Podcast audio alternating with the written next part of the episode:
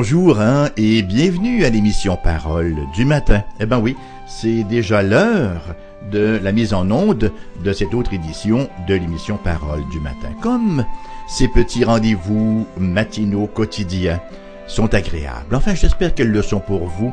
Personnellement, j'en apprécie grandement euh, et la fréquence et la teneur. Et je je, tiens à vous remercier pour votre fidèle écoute, pour les commentaires aussi très encourageants que je reçois par courriel ou encore par téléphone et même par courrier.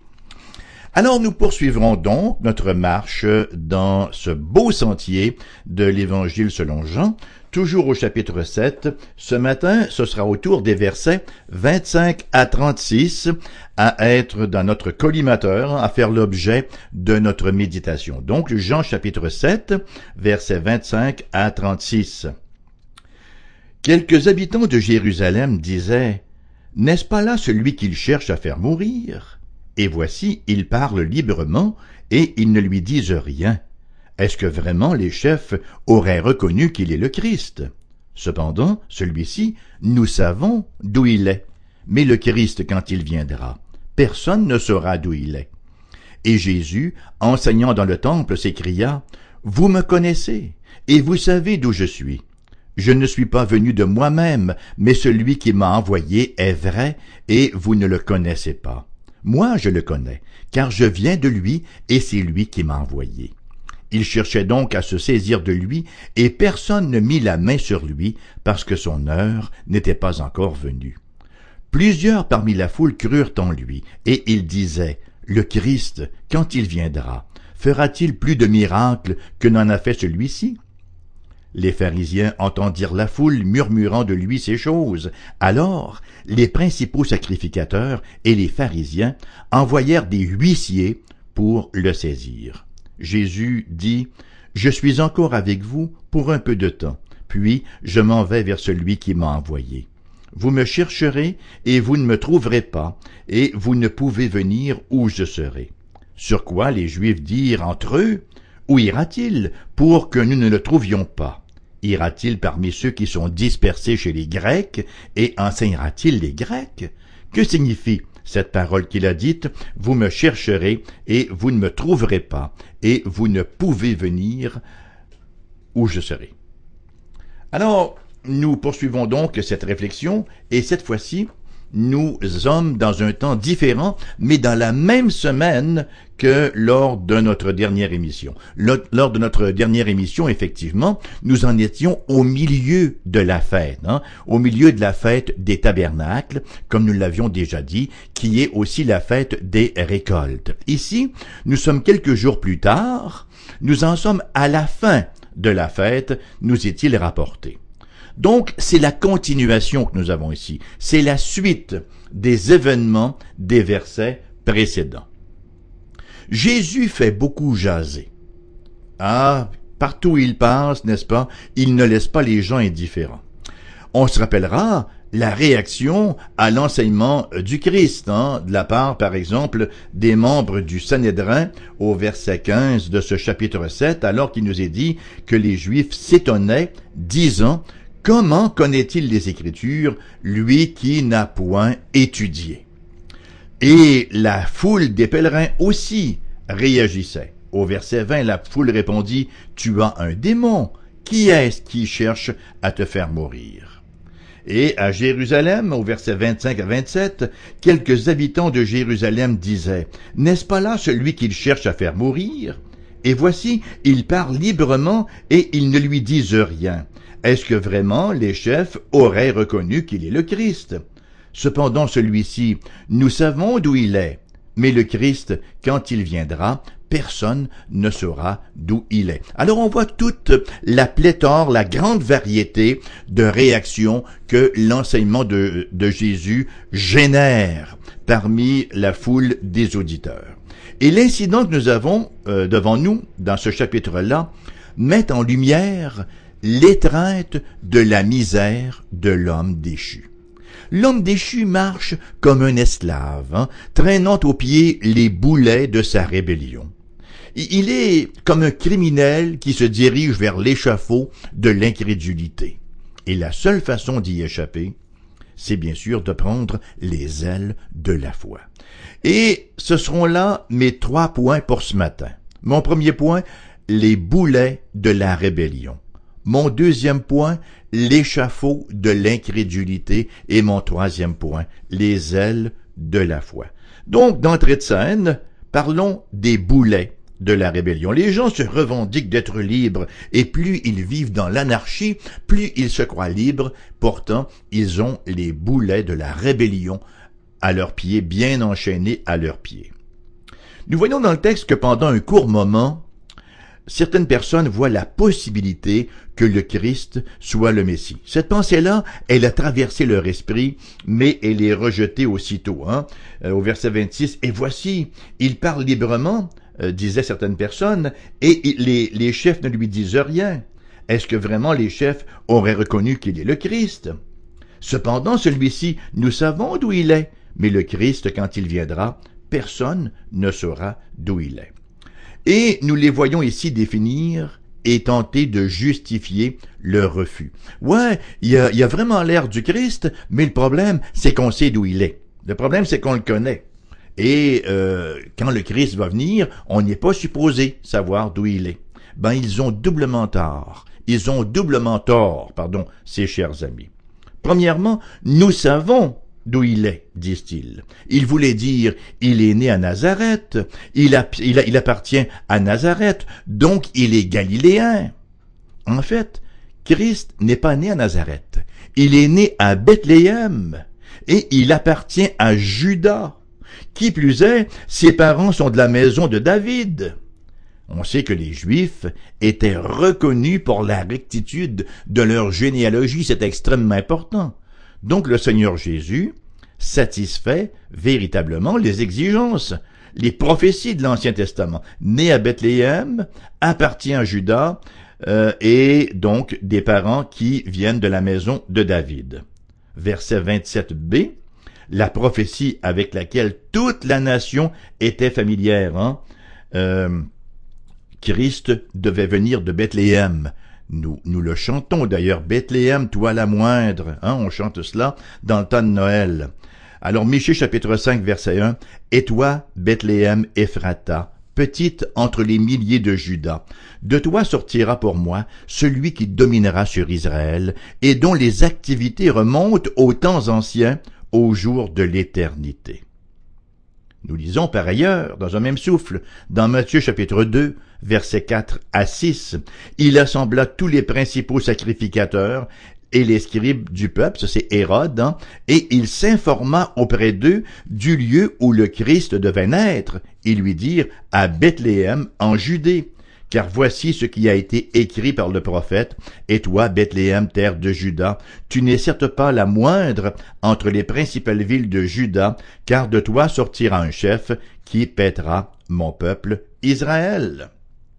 Jean chapitre 7, versets 41 et 42, D'autres disaient, c'est le Christ, et d'autres disaient, est-ce bien de, de, la Galilée que doit venir le Christ? L'Écriture ne dit-elle pas que c'est de la postérité de David et du village de Bethléem où était David que le Christ doit venir? Ben voilà, c'était effectivement le cas. Alors, dans leur rébellion, ils tentaient de justifier leur refus du Christ par une espèce d'ignorance coupable. Voyez, c'est important de connaître l'Écriture.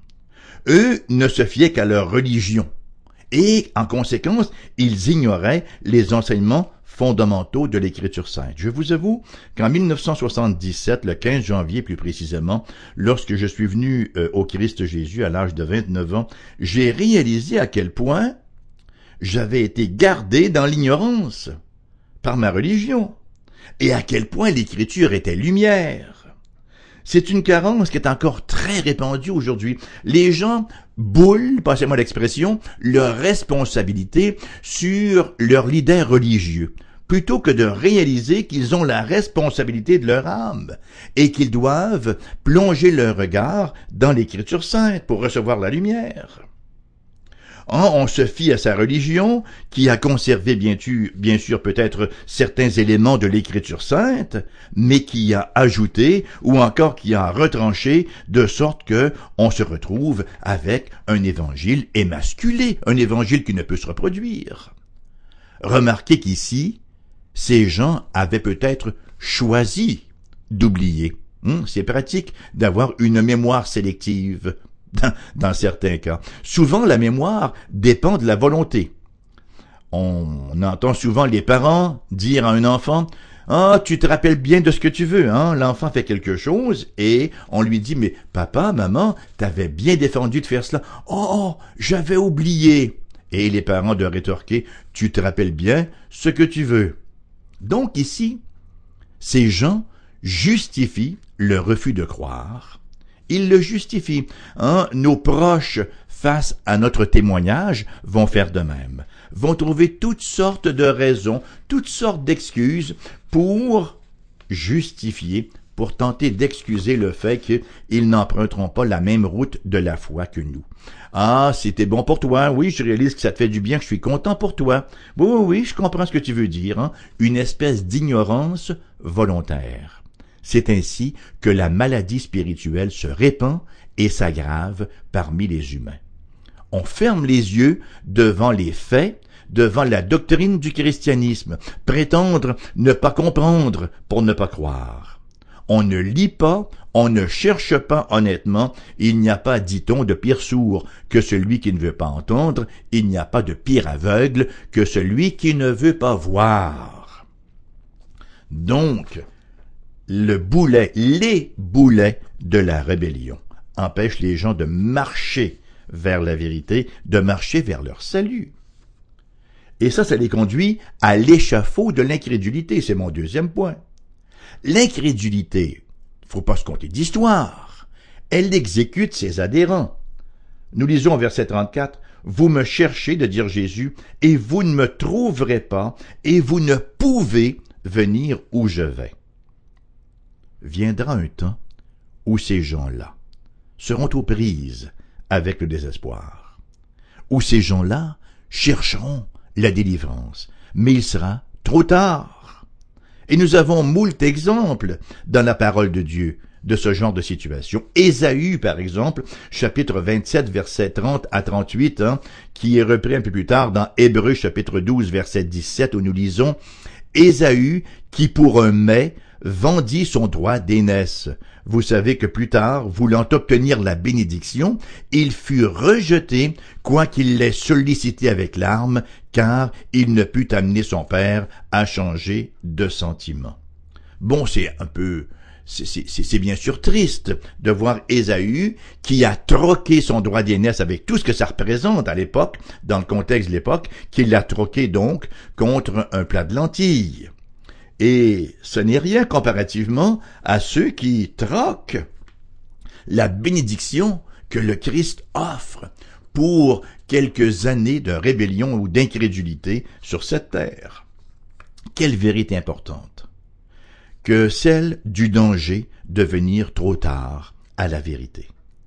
Dans le livre des Proverbes, le livre des Proverbes qu'on appelle la littérature sapientielle, hein, la littérature de sagesse, donc, Proverbe chapitre 1, verset 28. Dieu dit, Alors, ils m'appelleront, et je ne répondrai pas.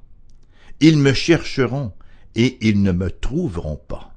Est-ce que ça ne nous rappelle pas quelque chose dans le Nouveau Testament, entre autres? Pensons à la parabole des dix vierges, hein, les vierges folles et les vierges sages les dix vierges, pardon, dans Matthieu chapitre 25, versets 11 à 12. Plus tard, les autres vierges, les vierges folles, vinrent et dirent, Seigneur, Seigneur, ouvre-nous. Mais il répondit, Je vous le dis en vérité, je ne vous connais pas. Ah, arrivé trop tard. Arrivé trop tard. Au verset 34, verset A, donc, que nous venons de lire, dans Jean 7, Vous me chercherez et vous ne me trouverez pas. Dans le livre du prophète Amos, chapitre 8, versets 11 et 12, nous lisons ce qui suit. Voici, les jours viennent, dit le Seigneur, l'Éternel, où j'enverrai la famine dans le pays, non pas la disette du pain et la soif de l'eau, mais la faim et la soif d'entendre les paroles de l'Éternel. Ils seront alors errants d'une mer à l'autre, du septentrion à l'orient. Ils iront çà et là pour chercher la parole de l'Éternel, et ils ne la trouveront pas. Vous me chercherez, et vous ne me trouverez pas, de dire le Christ. C'est maintenant qu'il faut le faire. C'est maintenant qu'il faut le faire. Combien d'exemples avons-nous tout autour de nous? Combien d'exemples avons-nous même parmi nous, parfois? Hein? Il n'y a pas de contradiction entre ce que nous enseigne Jean chapitre 6 verset 37 qui nous dit Je ne mettrai pas dehors celui qui vient à moi, hein? parce que personne, la personne en question, ne peut plus venir plus tard. Hein, la personne dont il est question ici, c'est qu'elle ne peut pas venir lorsqu'il est trop tard il y a un temps effectivement pour venir au Christ. Hein? Jean chapitre 3 versets 16 et 17.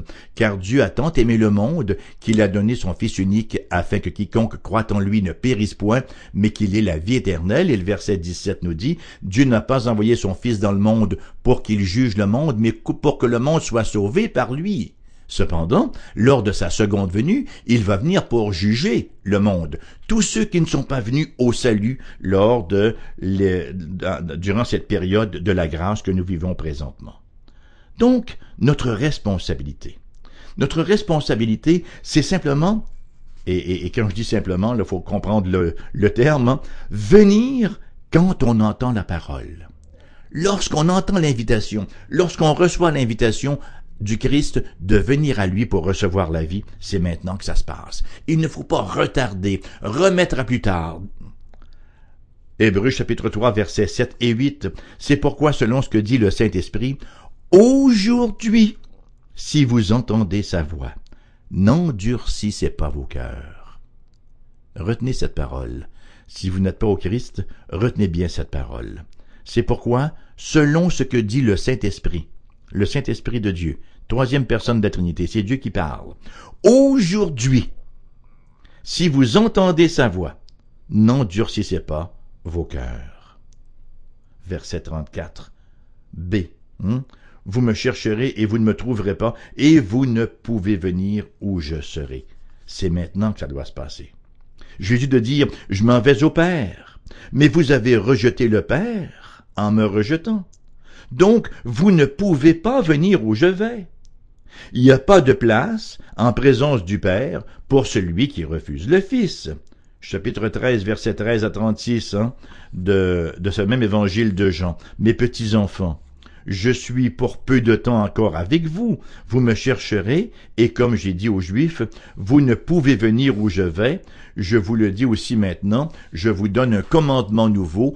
Aimez-vous les uns les autres comme je vous ai aimé. Vous aussi aimez-vous les uns les autres. À ceci, tous connaîtront que vous êtes mes disciples si vous avez de l'amour les uns pour les autres. Simon-Pierre lui dit, Seigneur, où vas-tu? Jésus répondit, Tu ne peux pas maintenant me suivre où je vais, mais tu me suivras plus tard. Voilà toute la différence. La situation est complètement différente hein, de celle des incrédules.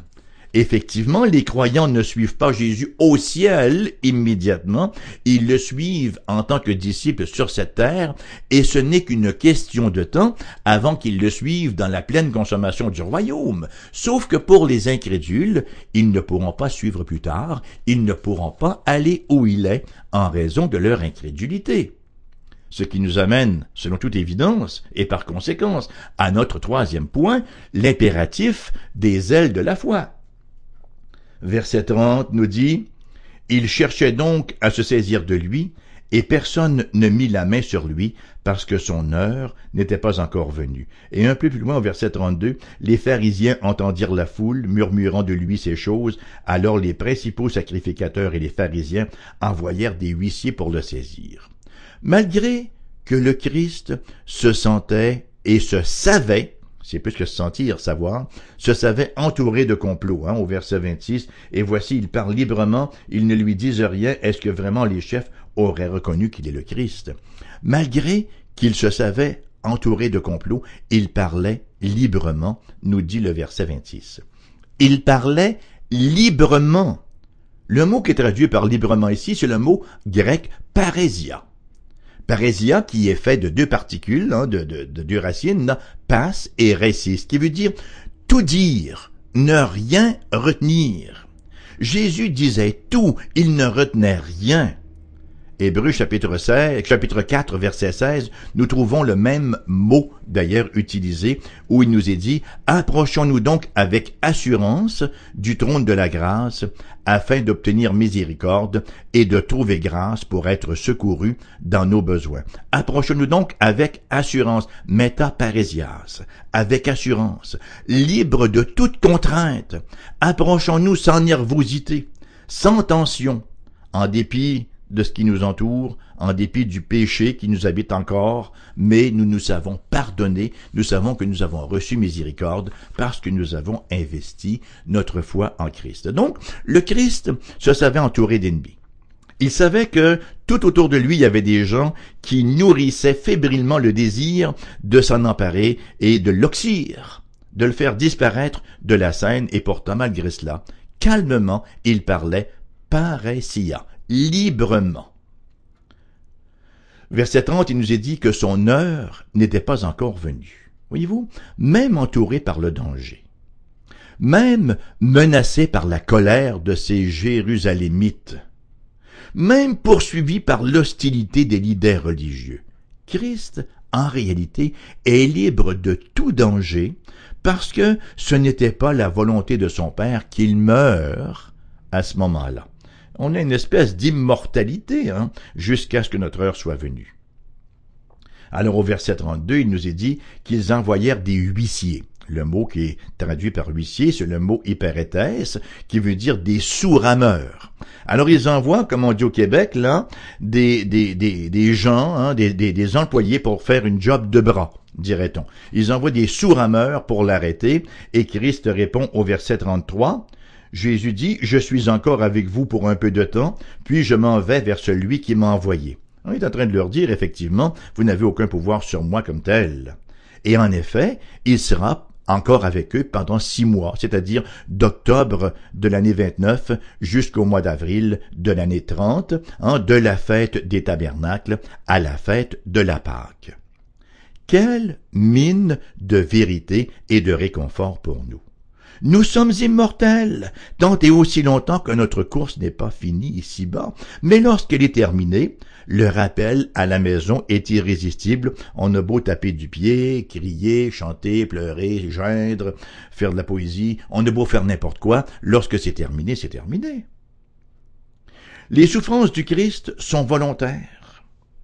Ce ne sont pas les gens du temps, hein, les juifs ou les gentils, ce ne sont pas les pharisiens, les romains ou les sadducéens, non plus que ce, que ça n'a été Anne, Caïphe, Hérode ou Pilate qui ont mis un terme au pèlerinage terrestre de Jésus. Jean chapitre 19 verset 11, Jésus répondit à Pilate, Tu n'aurais sur moi aucun pouvoir s'il ne t'avait été donné d'en haut. Psaume 31, verset 16, le psalmiste s'écriait « Mes destinées sont dans ta main, nos vies sont dans le creux de la main de l'Éternel. » Nous ne sauvons pas notre vie par astuce ou par diplomatie ou par quelque autre moyen. Bon, bien sûr que Dieu utilise des moyens, mais ultimement, nos destinées sont dans sa main. Et cette réalité-là, chers amis, nous invite à la liberté, à la parésia, hein, Jésus qui parlait en toute liberté, nous invite donc à la liberté dans la proclamation de la vérité. Matthieu chapitre 10 verset 28 nous dit, c'est Jésus qui parle encore, ne craignez pas ceux qui tuent le corps et qui ne peuvent tuer l'âme. Craignez plutôt celui qui peut faire périr l'âme et le corps dans la géhenne. Et dans le sermon sur la montagne, Matthieu chapitre 6 versets 25 à 34, c'est pourquoi je vous dis, ne vous inquiétez pas pour votre vie, de ce que vous mangerez, ni pour votre corps, de quoi vous serez vêtu. La vie n'est-elle pas plus que la nourriture, et le corps plus que le vêtement? Regardez les oiseaux du ciel. Ils ne sèment ni ne moissonnent, et ils n'amassent rien dans des greniers, et votre Père céleste les nourrit. Ne valez-vous pas beaucoup plus qu'eux? Qui de vous, par ses inquiétudes, peut ajouter une durée à la, euh, une coudée, pardon, à la durée de sa vie? Et pourquoi vous inquiéter au sujet du vêtement? Considérez comment croissent les lys des champs. Ils ne travaillent ni ne filent. Cependant, je vous dis que Salomon même, dans toute sa gloire, n'a pas été vêtu comme l'un d'eux. Si Dieu revêt ainsi l'herbe des champs qui existe aujourd'hui et qui demain sera jetée au four, ne vous, vêtira-t-il pas à plus forte raison, gens de peu de foi? Ne vous inquiétez donc point et ne dites pas que mangerons-nous? Que boirons-nous? De quoi serons-nous vêtus? Car toutes ces choses, ce sont les païens qui les recherchent. Votre Père céleste sait que vous en avez besoin. Cherchez premièrement le royaume et la justice de Dieu, et toutes ces choses vous seront données par-dessus. Ne vous inquiétez donc pas du lendemain, car le lendemain aura soin de lui-même, à chaque jour suffit sa peine. Pour être libéré de ces boulets de la rébellion, pour échapper à l'échafaud de la crédulité, il nous faut les ailes de la foi. Avez-vous cru? Vous êtes-vous approché de Dieu avec foi, en désirant connaître, en lui demandant dans la prière, enseigne-moi, Seigneur, par ta parole. Enseigne-moi sur ce qui te concerne et par voie de conséquence sur ce qui me concerne. Le psaume 124, versets 7 8 nous dit, Notre âme s'est échappée comme l'oiseau du filet des oiseleurs. Le filet s'est rompu et nous nous sommes échappés. Notre secours est dans le nom de l'Éternel qui a fait les cieux et la terre. Chers amis, si vous n'êtes pas au Christ encore, si vous n'avez pas encore fait cet engagement, réalisé ce besoin si fondamental du salut en Christ Jésus, d'une réconciliation avec le Père, aujourd'hui, si vous entendez sa voix, n'endurcissez pas votre cœur sur cette invitation, l'émission de ce matin prend fin, non pas sans vous rappeler cependant qu'elle vous revient cet après-midi en rediffusion à 14 heures. Je vous rappelle que vous pouvez nous écouter sur Internet, foifm.com, euh, avec tous les furteurs, sauf Internet Explorer qui ne fonctionne pas très très bien pour CFOI. Vous pouvez aussi nous écrire à l'adresse suivante, AERBQ, casier postal 40088, Québec, QC G1H 2S comme dans Simon 5. Mon adresse courriel raymond.perron cfoi-fm.com. Nous avons deux numéros de téléphone, un pour les gens de la région immédiate de Québec, c'est le 88 688 0506 et ailleurs en province, numéro sans frais, 1 877 659 02 je vous souhaite une excellente journée à l'antenne de Foi FM et je salive déjà à la pensée de vous retrouver à une prochaine. Que le Seigneur vous comble de ses bienfaits et qu'il vous donne en surabondance sa paix.